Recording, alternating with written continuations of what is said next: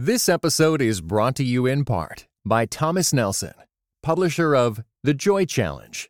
Discover the ancient secret to experiencing worry-defeating, circumstance-defying happiness. Written by pastor and best-selling author Randy Frazee and is available everywhere audiobooks are sold.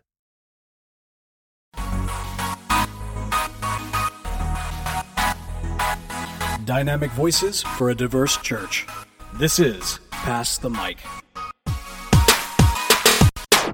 Greetings and God bless. Welcome to another episode of Pass the Mic, Dynamic Voices for a Diverse Church, powered by The Witness, a Black Christian collective. I am your host, Tyler Burns. You can follow me on Twitter at Burns twenty-three. Please follow at your own risk. And joining me as always is the man, the myth, the legend, Mister Blue Check Verified himself, Jamar Tisby. What's going on, brother?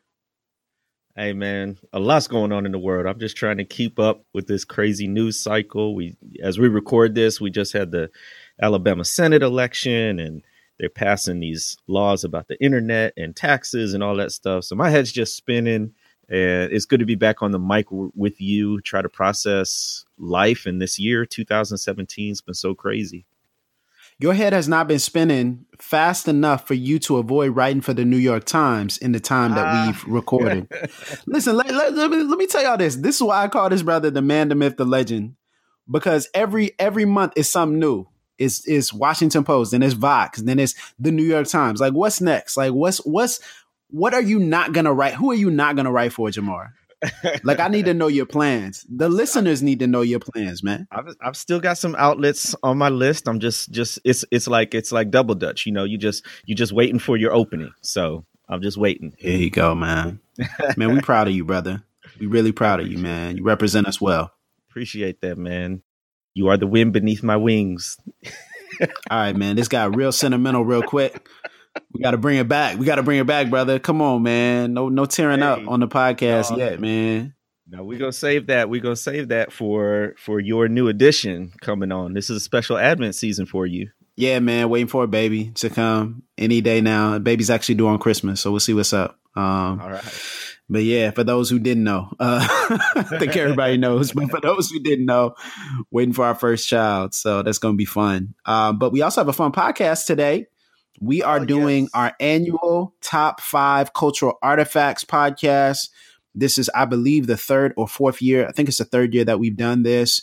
Yeah. And here's the thing. We do a top five list at the end of the year. We're so thankful for the ways in which the Lord has shown his grace towards us in various ways. And we believe that his goodness is found in everyday things. So that is cultural artifacts, as we've dubbed it. That's the big umbrella category, but that includes books, C Ds, podcasts, people, uh, special events, man, anything that might have just grabbed our attention from the year twenty seventeen. Now, here's the thing. We do not make it year specific. So we make it to where it's things that we've consumed in twenty seventeen. That might be a book from nineteen fifty-five. It might be an album from two thousand twelve. It doesn't have to be something that actually came out in the year twenty seventeen. It could really be anything that we've interacted with in the year that's kept us going, that spurred us on. So that makes it a little bit more interesting. So if you hear something completely off the wall that may be like, well, this isn't this year, this doesn't have to do with this subject or that subject, don't worry, just enjoy it, just go with it. And also, this is not going to be a super deep podcast. This is kind of a way that we can just kind of sit back and express and reflect and have fun and laugh and do all those good things. So for the people who are used to the, these deep theological reflections, you may get a little bit of that in the podcast, but you may not. So, man, just relax. Just have fun with it, man. So we're going to start with Jamar. Jamar, what's this is in no particular order, I'm assuming, right? Correct, correct. And what's fun about this is I don't know yours and you don't know mine. So there, there could be. Yes, we have no idea. Yeah, we have no idea. No, no idea what's going on. We we haven't talked about it beforehand. We just say, hey, come up with your five. And then we got some honorable mentions at the end, which is really hard because I have some so here hard. that I'm still trying to figure out where I'm going to put them or if I'm going to include them in. So this is crazy. Like, I feel like this is an official list, but you know, it's just a podcast. But at the same time, you want to take it seriously. I don't know, man. Go ahead, Jamar. Give us your first one. Okay, so two things first. One, as you're listening to this, think about your top five cultural artifacts. I think it would be cool, Tyler, if we like set up a thread or something and let folks just weigh in. I would be curious about um, what other people are thinking in their lives about their cultural artifacts. So absolutely, keep that in mind as you're listening. And then secondly, the way I thought about this are just kind of the the artifacts, the events, the people, the moments that that really shaped me or impacted me this year. Okay, so in no particular order, one, order the first one is Charlottesville. The the quote unquote mm. Unite the Right rally was a white supremacist rally, and it was the aesthetics of the event were just so stark. So you have mm. mostly white men, some white women there in um, khakis and white polo shirts carrying tiki torches. Them tiki um, torches they got from Home Depot. Anyway, I'm telling you, you know, the whole outfit came from Target or something. I don't know. But uh, it was an incredible, it was an incredibly blunt statement of racism in America. And what was so interesting were the reactions, right? So so you have the the president saying, you know, there are fine people, there, there are many fine people on, on both sides, right? Failing to outright condemn this white supremacist rally in which uh, one person, Heather Heyer, was killed, two police officers who were monitoring the event in a helicopter. They they, cra- they crashed and were killed. Uh, I think around nineteen people were injured. So this violent rally failing, the president failing to outright condemn it, which isn't a surprise for listeners on our show because we've talked about that. Um, but you also have sort of the surprise and the shock from from many people, I think. And to me, it was like, this isn't a surprise. I mean, this should be a wake up call. But from our vantage point, uh, especially living in the Deep South, which is no more racist or less than any other part of the country. But I think for me, Preach. being around the physical reminders of it, whether it be cotton fields or a monument to James Meredith, the first black person to integrate the University of Mississippi, or, you know, driving through Uh, uh, Glendora, Mississippi, where Emmett Till's murderers were from. So all of those things were kind of front and center. And I study history. And then you see this in Charlottesville. It it should have been more shocking, maybe, but it wasn't. Um, mm-hmm. But I think it was, I hope what it did was to draw the nation's attention again to the fact that racism and white supremacy, that phrase, I think, reemerged in the national conversation. Uh, that these are still problems and that America has yet to reckon with them. So it's mm. these are tragic reminders, but but hopefully helpful reminders that we need to keep pushing and we need to keep striving for racial and, and ethnic equity. So that's one. Wow, man. Yo, so you started really heavy. yeah, I did. I did. I did. Not all of them are that way. Yeah, see, I, I set it up to be like, ah, it's going to be fun. It's going to be light. You know, it's not going to be deep. My and then you just went heavy. Nah, it's cool. It's cool. nah, I know. You the historian. You you immersed in it. You soaked in it. So let me offset that by going with something really light, okay? I, I want to talk about the Vision comic. Uh, Vision comic book written by Tom King. It came okay. out, I think, two years ago. Okay, so let me Learn. tell y'all about this. Yeah, so this is semi-blurred alert. I'm not going to go too deep into it because there's certain things about it that I kind of don't want to ruin. But so the Vision, uh, Vision is is a Marvel superhero, and you guys will see him in Infinity War next year, um, that M C U movie. Um, he's also been in a number of the other movies as well, the Avengers movie, um, Captain America Civil War, et cetera. So Vision is um, a character that hasn't been explored in this way before. So the whole premise is Vision and his family moved to the suburbs. And so you're, you're kind of thinking, okay, so Vision is, in the technical term, a synthesoid. So he's not like full human being or anything. He's basically created um, by Ultron in the comics. And so the, the idea is that Vision isn't real. So how does he have a family? Well, Vision creates his own family. So Vision creates his wife um, named Virginia, I believe, and his two kids, Vivian and Vincent. They're twins. Um, and so they interact with suburban life because Vision's role with the Avengers has completely changed and shifted. So the idea is that they're integrating and trying to live this normal American life. And so the kids go to high school. They They're, they're not, it's no secret. Like they, everyone knows they have these powers. Everyone knows who they are. So they fly to high school. Like nobody uses cars because they have all these abilities. So they fly. Um, they utilize superhuman strength. Um, they're able to process data very quickly, but they have to learn to harness that ability to actually create things. So long story short, their ideas of what normal is and their striving for normal American existence is completely foiled by their own, I, I want to say, I don't want to say humanity, but it's completely foiled by their own shortcomings and weaknesses. And so there's this one particular scene where two friends are doing a science experiment. I won't tell you who those friends are, but you you see the lengths to which the family will protect each other. And so these two friends, one is inside this family, the Vision family, and, and another is not. He's a well-known character. And he's talking to the person within the Vision family saying, you shouldn't do this. And the person who's within the Vision family, again, who I'm not going to tell you, looks at the other person and says, if you stop me from doing this, I will kill you. And in that moment, it stunned me because it showed the lengths to which we will go to defend our families, the lengths to which we will go to defend not just our families, but our ideas of normalcy. So this is a very probing, penetrating comic. It's twelve issues. I highly recommend that you go and pick it up. Even if you're not a comic book reader, it'd be a great introduction into comic books. It's haunting. It'll elevate the medium for you, and it has a great end as well. So yeah, I- I'll make it light and nerdy, but the Vision comic is something you guys have got to check out. Look, man, come that on. Y'all got to go get on this, man. That was this deep, penetrating, metaphysical, social analysis yeah, that it, you just gave. Yeah, but it's fun, you know? It's just fun, Jamar. Like, it's it's a good story. And, you know, it's not real, but it has some social commentary. I think all fun things, even, even comedy, it has some sort of social um, commentary within it. And it has some sort of satire within it. But this is just a great story. So, yeah, the Vision comic. What's your next one, Jamar? Well, I'm looking through my list and it's all kind of heavy, but here's here's here's a boy. I knew issue. it. I knew it. See, you was playing with me. You was I'm playing like, with me. I you knew know, it. The things that shaped me. Okay, so uh, Lecrae, Lecrae's latest album, All Things Work Together. Um, okay, that's good.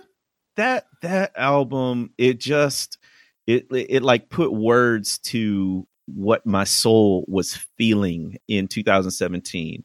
For instance, the song "Facts."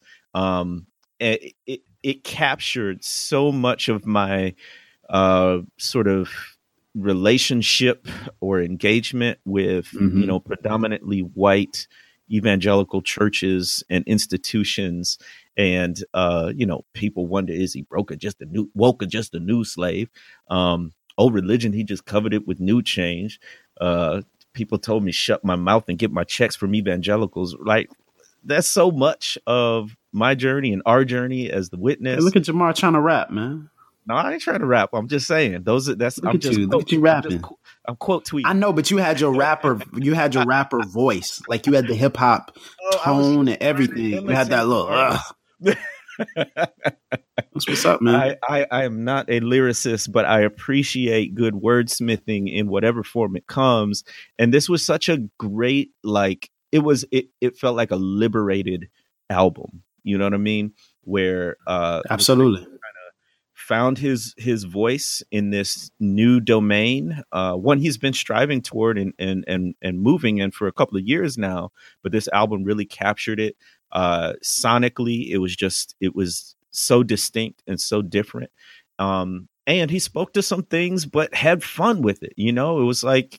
It was just like, this is me, this is who I am. And in so many ways, mm-hmm. that's, that's what I'm trying to lean into as a writer, as a podcaster, you know, all of these things, even as a, a, a budding historian, just, just being free to be me. And I think at mm-hmm. its core, you know, that's part of the, the, the gospel's liberation is it's knowing that God created you a certain way, certain quirks, certain personalities, certain, Uh, networks of relationships, certain passions, mm. and he wants us to know that that he loves us so fully and so unconditionally, and he wants us to be who he made us to be, which means constantly mm. purifying, right? Constantly moving toward holiness. So it doesn't mean leave us in our sins, but it does mean like, hey, the, your, your particular personality is not a mistake. the way your mind works is it's it's not an accident, right? There's something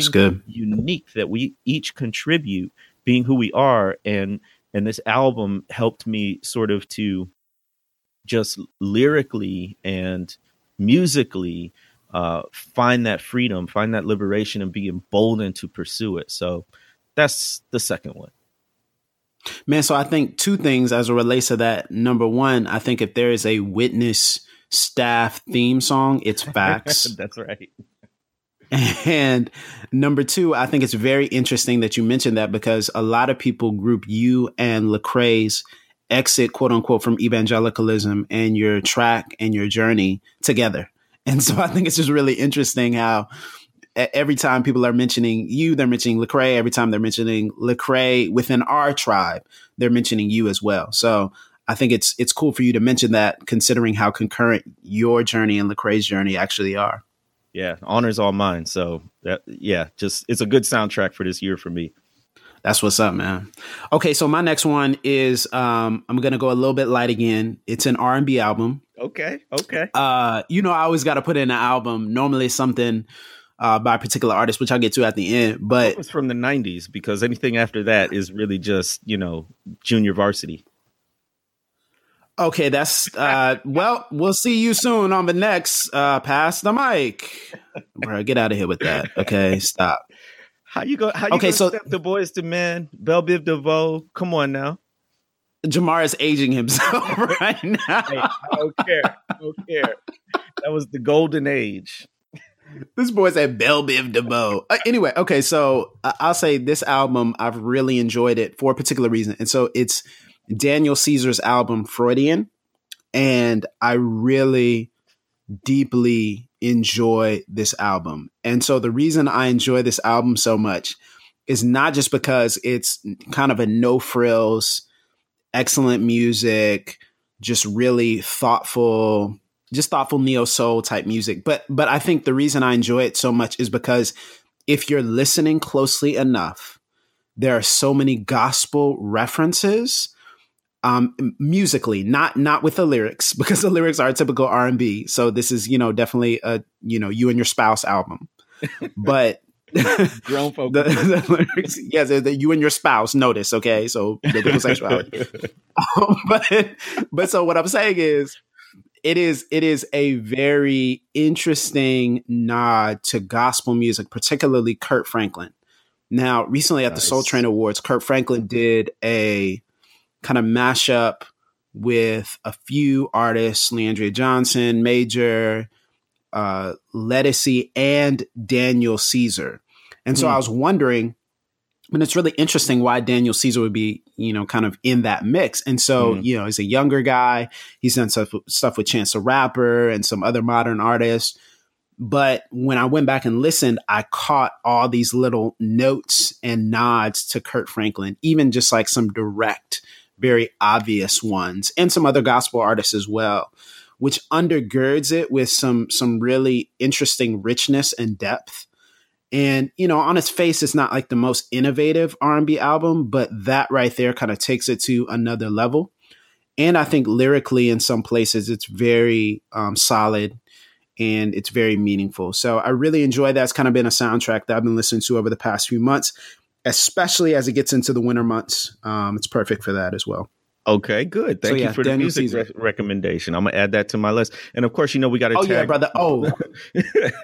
We got to tag brother Kirk oh, yeah, Franklin brother. on this um, on this podcast. So we, he gets a shout out here. Yeah, we've been trying to get Kirk Franklin on the podcast for about five years. So uh, even now. before we started the podcast, we were trying to get Kirk Franklin on here. So anybody got a connection to Kirk, hit him up, tell him about the podcast. Y'all tweet at him, say you want him to be on Pass the Mic. But know. yeah, brother, I was going to tell you, man. I was going to text you. Yeah, this is a good album for you. You're keeping it to yeah. yourself, man. I get it. Okay. All right. Ah, this is a good album. All right. Number three for me is an obvious one, or it should be to our listeners, but our name change from the Reformed African American Network to The Witness. That see, was that massive. was going to be on my list, but see, that's an honorable mention. You know, it didn't was, really make my I list, so I'm messing. Oh, okay. Okay. All right. messing. He's like, I'm all about passing the mic. What? um, no, man, it was... it was a long time coming. Uh, you know, we could feel the the tremors, I would say, you know, even a couple of years back, certainly in twenty sixteen. Uh, but then it just kind of increased uh, the, the sense of urgency. I was I would really say this past summer. And then we met as a team in August and kind of hashed it out. What would the name be? What would the tone be? The direction? And I'll admit, I mean, right up until, you know, a couple of weeks before we changed the name, I was just not sure, because I don't know how long folks have been listening to this podcast or following the blog, but I've been on this since two thousand eleven, and it's always been Ran. And that name itself was a, a big deal. Like, that was intentional. And we had arguments, like knockdown, knockdown, drag out debates about it. And, uh, And so changing it was was a big deal. But I also, I mean, we've we've had a whole podcast on on why the name changed and why it's different. But I can say, you know, a, a, a month or two out from from the change, it definitely feels like the right decision. We were, or at least I was, very pleasantly surprised at the amount of support and the relatively uh, very little pushback uh, that we got from it. We were sort of, you know, girding our loins for a battle over the change. And I'm sure we definitely lost some people. We definitely had some critiques. But overall, I think mm-hmm. it has been um, a good move, and a move that's given more folks a touch point about a Black Christian mm-hmm. witness in the blogosphere, on the airwaves, through the podcast, and just being out there. So that was a, a big mm-hmm. move. And I think we, we we're only just beginning. We, we, we can't even imagine uh, kind of the fruit that it's going to bear, or where we'll be this time next year. So that was a big cultural artifact from two thousand seventeen. Yeah. Let, let's, let's take people a little bit on the inside, um, Jamar. Uh-oh. So when we talk about knockdown dragouts, let me talk, let me, let me say this. We mean knock down, drag outs. We mean hours upon hours Hour. of conversation. So here's the thing. We we all got day jobs. We all have things that we're committed to, um, that we have to be faithful to. And so the witness is, at this point, kind of like a side pursuit, and it's a side hustle for all of us. And so everyone that you see that works, you know, with the witness, we all have a bunch of other things that we do, a bunch of other things that we're, we have our hands in. But we are very, very passionate about what we do here. And dare I say, maybe more, more passionate here than any other side pursuit or any other thing outside of, you know, our families and God. And so we had some very intense discussions, and we were all kind of pushing each other, poking each other, prodding each other. And I think, you know, it's important to say that, because this wasn't a decision that was made lightly. And this wasn't something that we just came up with and said, ah, we just want to get away from such and such or so and so. And so because of that, we're just going to change the name. No, this was something we labored about in prayer. We labored about in conversation, in getting wisdom from outsiders and other people. And and we came to this decision. I'm glad we did, but it was it was bloody behind the scenes.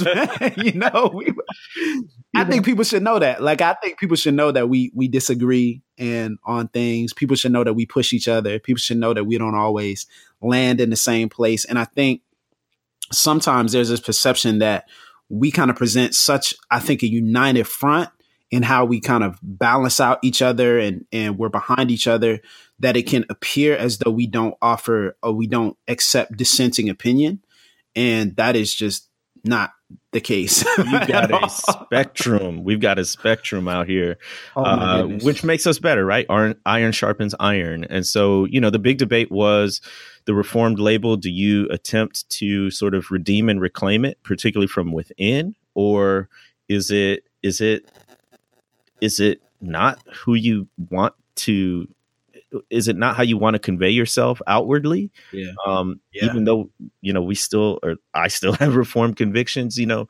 Uh, so there's yeah. just a lot of pros and cons, you know, there, there were certain benefits with keeping the name. There were certain benefits with, with changing it. And so it was going through that, and it was really helpful and healthy discussion, I think, to figure out the different angles and perspectives on this thing. So we're going to continue having knockdown dragouts in various areas.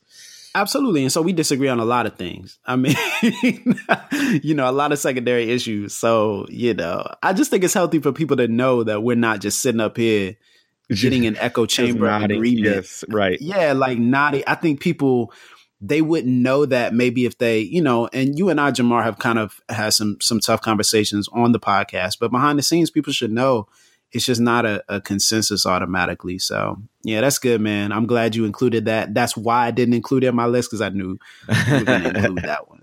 So, all right, what's next for you? All right, cool. So can I nerd out a little bit? Jamar, I do I have permission? Just did. I thought you just did. But listen, man, can I can I get some can I get some real nerd out? Can I get some real nerd out permission? Hey, top okay, five. Okay, so listen, my number, my third one is in no particular order, but I guess you can say my number three is the Lyman Beecher Lectures at Yale Divinity wow. School. Okay. Wow. I'm, I, I know. I know. I know. Listen, some of y'all already turned off the podcast, but here's the thing. Okay. For those of you, those five of you who are still listening, check me out here. Okay. So the Lyman Beecher Lectures were established in the eighteen hundreds, and they are like some of the foremost preaching lecture series. It's a once a year annual where they fly in a famous preacher from across the country, um, typically on a, from a certain tribe. So I will acknowledge that it's not just like every preacher you've ever heard, but typically from a certain tribe to come and give the Lyman Beecher Lectures at Yale Divinity School. Now, in recent years, they've had people like Otis Moss Junior, Brian Blunt, uh, Otis Moss the third, Renita uh, Weems, Eugene Lowry, Barbara Brown Taylor, Alan Busak. Um, and then in previous years, they've had people like Walter Brueggemann, Samuel DeWitt Proctor, John Claypool, James Forbes. Of course, the great, greatest preacher of all time, Gardner Taylor, um, Fred Fred Craddock. And so it's it's really interesting. So you can catch some of these online on YouTube, but then some of them you have to order because they're so old. So I just recently received... Um, if you follow me on Twitter, then you know this, at Burns twenty-three, follow at your own risk. But if you follow me on Twitter, you know that I just recently received the Gardner Taylor Lectures from, I believe it's nineteen seventy-six, um, in C D form. And they have been blowing me up. And it's it's really a thoughtful take on preaching and perspective on preaching and challenge in ways that I can't really put into words. It's just priceless material. And so obviously, listen, if you know any of the names I just mentioned, you might disagree with some of the things that they say. That's okay. And the reason why I put this on here is because it has been the great joy of the past year or two for the Lord to teach me again that the body of Christ is broad. The body of Christ is bigger than my tribe. The body of Christ is bigger than my favorite preacher and podcast and sermon series and church denomination. It's bigger than that. And these preachers, um, both men and women, which is another broadening. Okay. I know, I know, I know guys. Okay. But just go with me here. Just like, wait right. a minute. They really changed that name. Come on, I know. I get it. All right. But here's what I'm saying. I, it's, it's just been, I've learned so much. It's been helpful for me. It's been challenging for me, and it's actually caused me to approach the text, to approach the Bible, to approach my vocation of preaching in a, a more serious, thoughtful way. So the Lyman Beecher Lectures, you can catch some of them on YouTube. You can also order sermon series um, or lecture series from Yale Divinity School on their website. So you can go do that. But here's the thing. Even if you don't, I think it's really helpful for people to listen to others outside of your tribe. Here's what we tend to do. We tend to pick a few people who are tokens within our tribe who would agree with everything that we say. And I'm not just talking about Black people as tokens. I'm talking about really any group of people.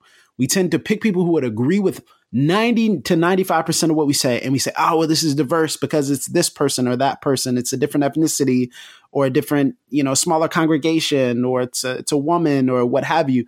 And I think it's really helpful for us to challenge our belief systems and to really challenge the things that are outside of orthodoxy, that are outside of the core essentials of the faith that we've just culturally believed for years and years because that's just how we've done it. And I don't think that serves anyone. So anyway, Lyman Beecher Lectures. That's my number three. That's good, man. Another thing I'm adding to my list. Okay, well, let me on, let me. Yeah, you you would really like this. You would really like this. But you know, you you you the seminarian deep doctor, you know. So nah, you might man, you might nah, be picking. Man. You know, I'm messing it's, with you. Bro. History is my jam. History is my jam. And so for artifact number four, it was reading the book called "Bearing the Cross" by David Garrow, and it is a biography. Bro, I heard that book is crazy. It, it was just so enlightening for me. It's it's a biography of Martin Luther King Junior, specifically in relation to uh, the S C L C, Southern Christian Leadership Conference, that he founded. But it walks through his entire life, and I particularly found his early life very intriguing. But let me back up a little bit. What was so striking to me about it was I, like many, many other people, basically knew Martin Luther King Junior from his his sound bites, right? From the the quotes that we tweet out or post on Facebook, you know, once or twice a year on M L K Day or the anniversary of the the March on Washington, stuff like that. Um, and even I, as as a as a student of history, didn't really know too many of the intimate details of his life or his his social activism and the campaigns and all of the intrigue and the and the politics and the um, debates and everything that that he and his crew had. So so first and foremost, this book was simply informative. There's a whole lot about King that we don't know or that we simply assume, but you got to sit down and and read it with with with a historian like like David Garrow. And this is just one of many biographies. Um, Taylor Branch's "Parting the Waters." It's a trilogy. That's another good one. Amazing. But that's the one I've read. An absolutely amazing trilogy of books. Absolutely. Uh, it, hopefully you got time to read it, but it's it's thorough. And so this one focuses mainly on on his relation to the S C L C. But what struck me were were a few things. One, his early life. Like Martin Luther King Junior was immensely talented already. I mean, he had his P H D by his mid-twenties, right? He just went straight on through. And his life had a trajectory. He was born into a solidly middle-class family. Uh, his father, who we called Daddy King, was a pillar of the community. And really, his path was set. And he was all about just becoming a local church pastor and a professor. He wanted to write and he wanted to teach. And that was just kind of his life, right? And then uh, along comes the Montgomery bus boycott and Rosa Parks, who had a lifelong history of activism. But this particular moment in this particular time and context created a a a, a national um, uh, created national headlines. And they chose M L K because he didn't have all of the baggage of more established clergy. He could come in and perhaps be a uniting force in the city because there was a lot of religious politics going on and backstabbing and all of that stuff. So like, okay, this guy's talented. He's articulate. Yeah, I said that. Um, and, and he can lead this movement. And little did they know, little even did King know what would happen. And there's one quote from the book in the epilogue that I think is just really helpful. And it's Ella Baker, who was a, a, she had a radical vision for democracy. And I recommend Barbara Ransbury's um, biography of Ella Baker. But Ella Baker, who's a force in and of herself, she said about this, she said this about King. She said, the movement made Martin rather than Martin making the movement. It was just so striking. Mm, that's good. Because it humanizes this man. He has become such a figure, this, this symbol, that we forget he's just a person. And it's so interesting that he had never anticipated this. He had he had inspired to be the most well-known civil rights leader of the twentieth century. But when the moment came, he stepped up. And that's what struck me, is like he had all of these moments of weakness and doubt. And yet he still stepped out the door, stepped up to the mic, marched on Uh, uh, uh, the the road, whatever it might be, no matter what his fears, mm-hmm. no matter what his doubts, he all he just he engaged in the struggle. And so for me, it was inspiring, and I think it actually yeah. motivated me uh, to be more vocal in my writing or on this podcast or in whatever ways that I can, and say that it's not. I mean, our our our faith does not arise from fear. That's not what should determine the boundaries of our actions, but our, our actual faith in God and trusting that as we pursue righteousness and judgment as he defines it, he's going to take care of us, even if it costs us that's our good. earthly life, as it did M L K. Yeah, um, that's the call and that's the walk. So long story short, it was an inspiring book for me, not only informational, but hopefully transformational as I as I try to follow in the footsteps of so many people who came before us in this struggle for justice. Yeah. Doctor King was flawed, bro. Mad flawed. I wish people would hear that, man. Like, I wish people would understand, like, like I heard someone once say that we, we lionized Doctor King, you know, and it, there's so much to glean from him that it's a, it's a really weird kind of relationship, I think, with appreciation and then also critique, which is healthy. And, you know, kind of looking at some things that he missed and looking at some things that other people have missed. But I think there's so much to glean and learn that if people would get past the the cotton candy of the speeches, which is his brilliant rhetoric that has lived on for decades, if we can get past just that little element, I think you see a very deep thinker with um, a complex understanding of what justice is and a complex understanding of the commands of God to, to love God and love neighbor as a result of love for God. And so absolutely, man, there's even in the midst of the flaws, there's so much to glean, man. Amen. That's a whole okay, episode. So it is. Yeah. So, so my number four, oh man, bro, bro. The Netflix movie Mudbound. Wow. Bro. Okay, so you saw it. Let me tell you, man. I did. Recently watched Mudbound. Let me tell y'all something, man. Mudbound is incredible. Mudbound should get all the awards. All the awards, please. At least all the nominations. Okay? Mudbound is a movie about uh, Mississippi during World War Two time. In the Delta. And it follows two families. Yes, in the Delta, two families. Um, the McCallums, and I believe, if I'm not mistaken, it's the Jacksons. I'm just trying to think off the top of my head. I believe it's the Jacksons. Now, um, the McCallums are owners of land, and the Jacksons live on that land. They're tenants, but actually at certain points become like servants or help, depending on their financial situation. And so it chronicles the intersections of how there's casual racism, of how there's there's common humanity in the fact that both a son of the McCallums and a son of the Jacksons are soldiers for the United States in war. Uh, there's this beautiful scene where the Jackson son is coming back from war. And he's sitting across from a young black boy who looks at him in his uniform and salutes him. But the young boy is right behind the colored sign in the bus. And so it's this striking symbolism of dignity in the midst of the casual racism of that day. And there are some incredible performances, not to mention its use of scripture, which is phenomenal. Its usage of faith, which is amazing, which will stir you, which will uh, make you tear up, might cause you to cry. And then there are harrowing moments as well. Um, the performances within this movie are incredible. And I want to highlight one in particular. And that is a guy in, in the movie. He's called Hap Jackson. And he is the patriarch of the Jackson family. And he is also the preacher on the quote unquote plantation. It's not one, but you can call it that basically. And he is phenomenal. He embodies all the pain and the ambition and the faith in God and the love of his family and the loyalty and the hard work and just everything that a quintessential black male patriarch would in that time.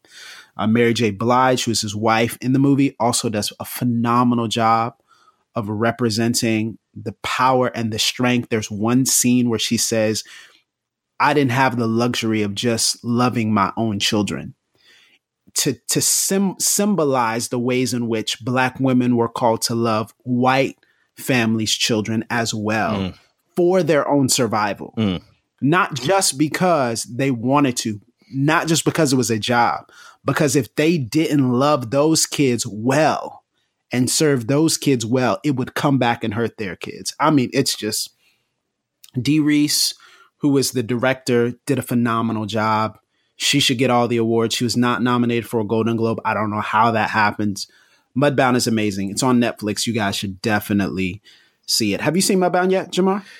I, I've seen a quarter of it, full disclosure, because I live in the Delta and this stuff yeah, is so tough, real. It's so it's, it's tough, bro. Yeah. But, but we talked about, we wanted to get the director Dee Reese on the show. So we got another person y'all can, well, she doesn't have a Twitter. She doesn't. She doesn't have a Twitter. Yeah. It's okay. Another person, if y'all got connections, we want Dee Reese on the on the podcast too. Kirk Franklin, Dee Reese, President Obama, Brilliant. Michelle. Yeah. All Let's them. do it. Let's do it. All right. I'll make this last one really quick. It's it's kind of selfish, but it's stuff that shaped me, right? It had a big impact on me. So uh, okay. back in, uh, I want to say late May, early June, I wrote my first article for the Washington Post, which was a big deal for yeah. me because it was my first article for a national news outlet. And what it did was help to encourage me to, to write more. Like, I've never really thought of myself as a writer. And I think for a lot of people who, who for whom writing is very important, uh, there's this fear of, of making that claim. I am, quote unquote, a writer, because it comes with all this pressure and these expectations, and and there are all these great writers, both past and present. And who am I to to wade into to this guild and say that I'm anything? Especially for me, because I never, didn't necessarily train for it or or something like that. Uh, but to be able to have that opportunity, which is a great weight, right? Um, in a way, writing is teaching. You're trying to convey something, and so the Bible says, "Be careful if you're a teacher; you'll be judged more strictly than the rest." Now, obviously, that's Uh, really directly pertaining to the pulpit, but all kinds of teaching, I think, would fall under that rubric.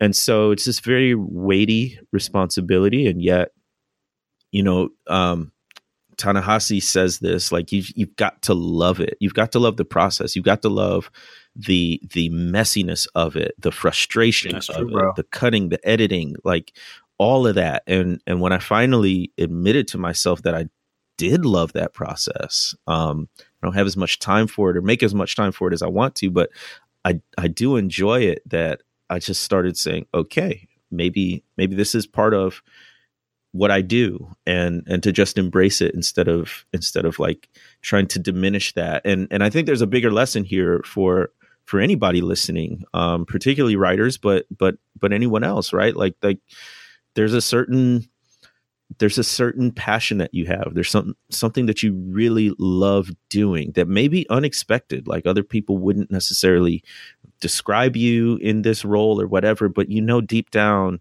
this is, this is something that, that you have to do. It's like a fire shut up in your bones. Hmm. Right.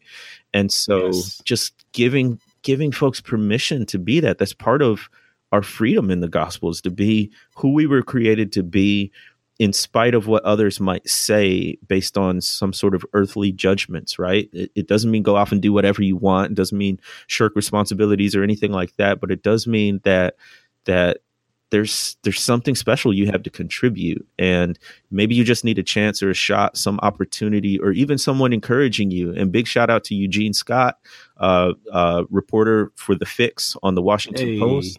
You know, he's encouraged me greatly. Uh, others along the way. Great friend of the show. What's up? Yes, great friend of the show. Intelligent man, grateful for his voice. And um, you just need folks like that, cheerleaders. So I'm your cheerleader right now. If you're listening, we, we're going into two thousand eighteen. Uh, name it, even if you just write it on a piece of paper, whatever you are, whatever you want to do, and uh, commit it to the Lord. Um, if if we ask anything according to his will, he's gracious. He'll he'll listen and he'll answer. So, talk, so just talk, encourage him. Yeah. So that's it, man. That's really encouraging, bro. That really is. And speaking of opportunities, man, you know, I wouldn't be here doing this podcasting thing the way that I am if I didn't get an opportunity from you, man. So shout out to you for, oh, for making space and, and being a man true to your words, and give me this opportunity to get on the mi- on the mic and uh, run my big mouth, man. Bro, so thank you, brother. You blessed us, man. Pleasure's all ours. Okay, so my last one is a very popular figure. I never thought anyone would get me to stop watching the N F L, bro. Like, you know, okay. I never okay. thought that anybody would ever get me out of the standard Burns routine. And the Burns routine is is is simple. It's the, the same routine I followed ever since I was a young boy in my parents' household. As soon as we got cable, because we didn't have cable for a minute. Okay. But when we when we got when we got off that, when my parents got off that conviction, we're like, yo, you're not supposed to watch television. I was like, okay, this is strange. But anyway, so when we got off of that, um, man, every Sunday, go to church. My father would preach. It would sometimes be two or three services in the morning, depending on the year. And we'd have a Sunday dinner and we prop our feet up and watch football and fall asleep and then wake up and watch football. Mm. And so we had this really, the Sabbath, quote unquote, for us, which now I'm even seeing how flawed that was, but the Sabbath for us was was leisure.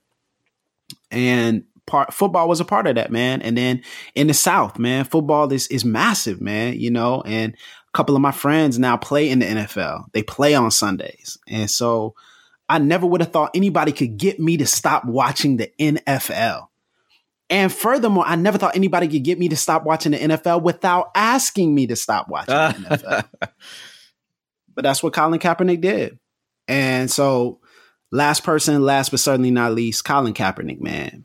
Yeah, that's what's up. His stand, I believe we, we're the same age too. So it's actually been particularly resonant with me. His stand has been incredible. Or his kneel. The man took on, yes, his stand. I was using that, ironically. But his, the what he has stood up for and knelt for has taken on the most powerful, one of the most powerful organizations, the N F L, in the world. And y'all, he's won. Colin Kaepernick has not only just given close to a million dollars, I believe he just completed the million dollar pledge to dozens of organizations, which you can find on his website.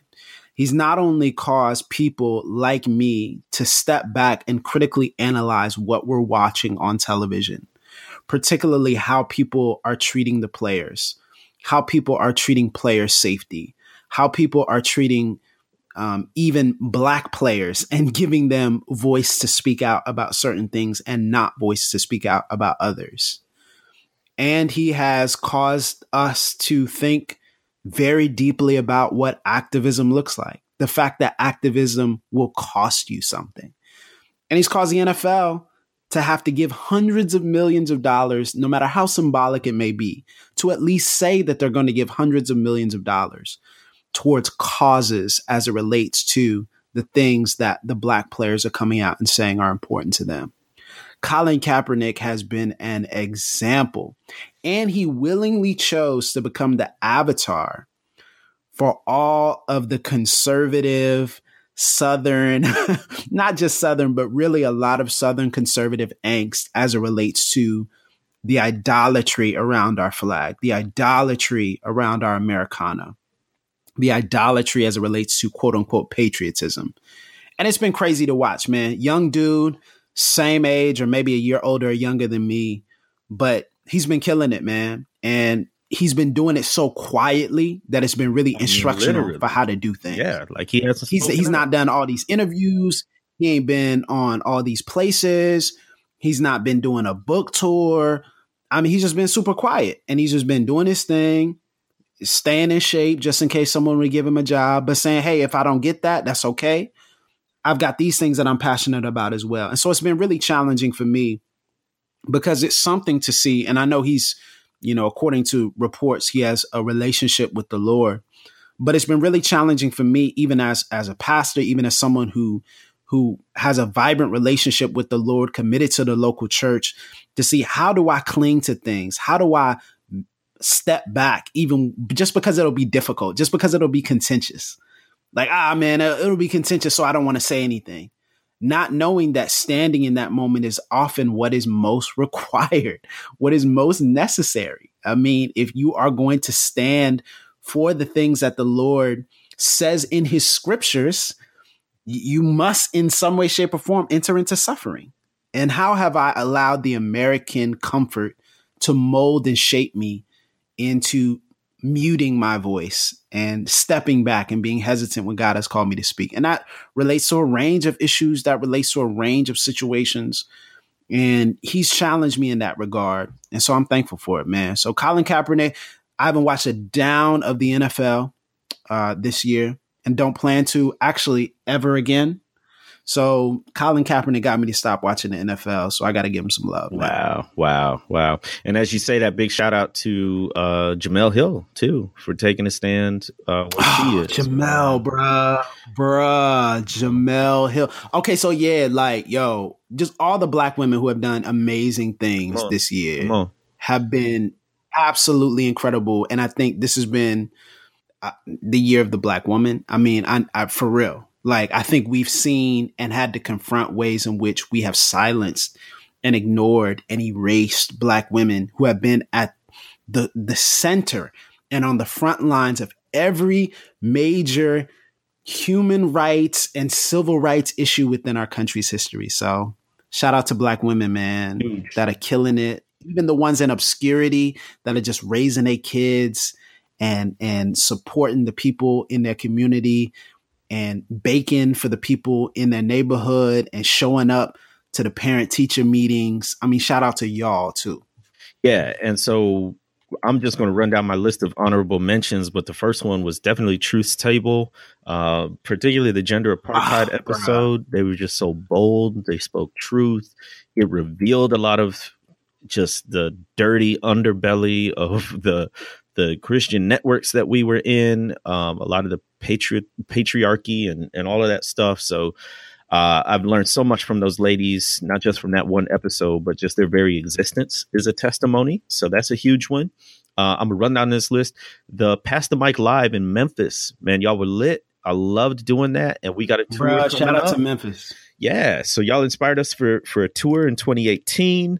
Um, the Get Out movie, that was killer. It was just so good. It, it was satirical and true and multi-layered. If you haven't seen it, go see it. Bro, did I not put Get Out on this list? Get Out on it. Okay, so we did the whole pod. I, I remember, listen, I know. I remember why I didn't put on the list because I look, we did a whole we podcast. did a whole podcast. We did a whole episode. So go back and, and, and listen to that. Yes. But I still, that's how crazy this year's been. I didn't There's even put so Get much. Out on my list. And then my last one is uh, the Bryan Stevenson interview we had just a, a couple of weeks ago. Bryan Stevenson, one of the, the foremost civil rights activists, lawyers today, founder of the Equal Justice Initiative. They're starting a memorial to the victims of lynching.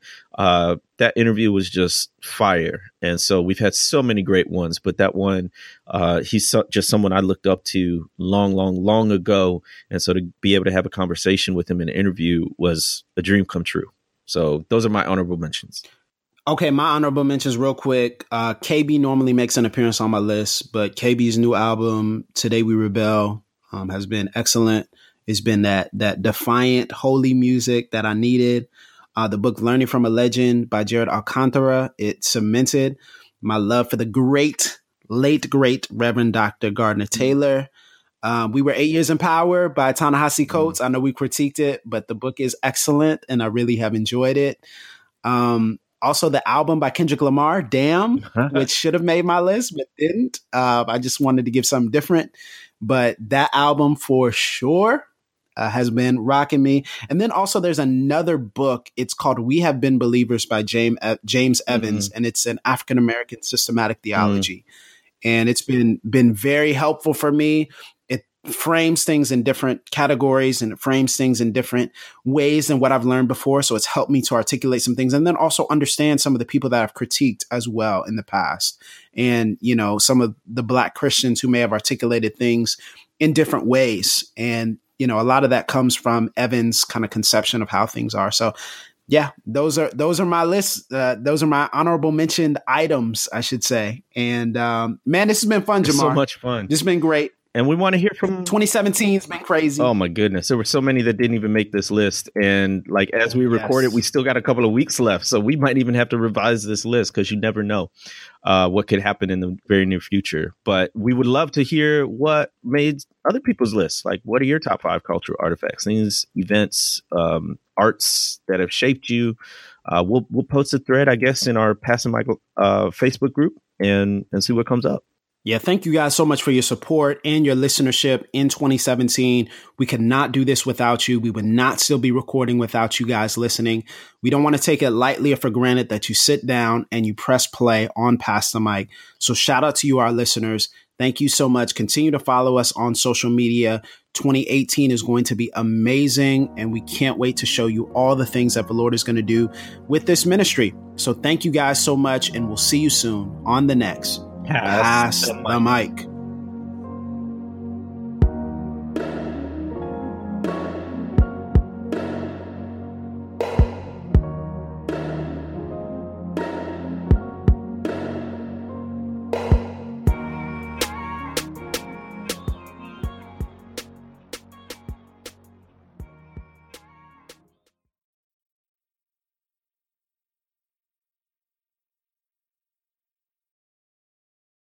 This episode was brought to you in part by the Compelled Podcast, which uses gripping, immersive storytelling to bring Christian testimonies to life. Listen to missionaries, addicts, martyrs, and more who have seen Jesus at work in unbelievable ways. Listen on your podcast app or compelled podcast dot com.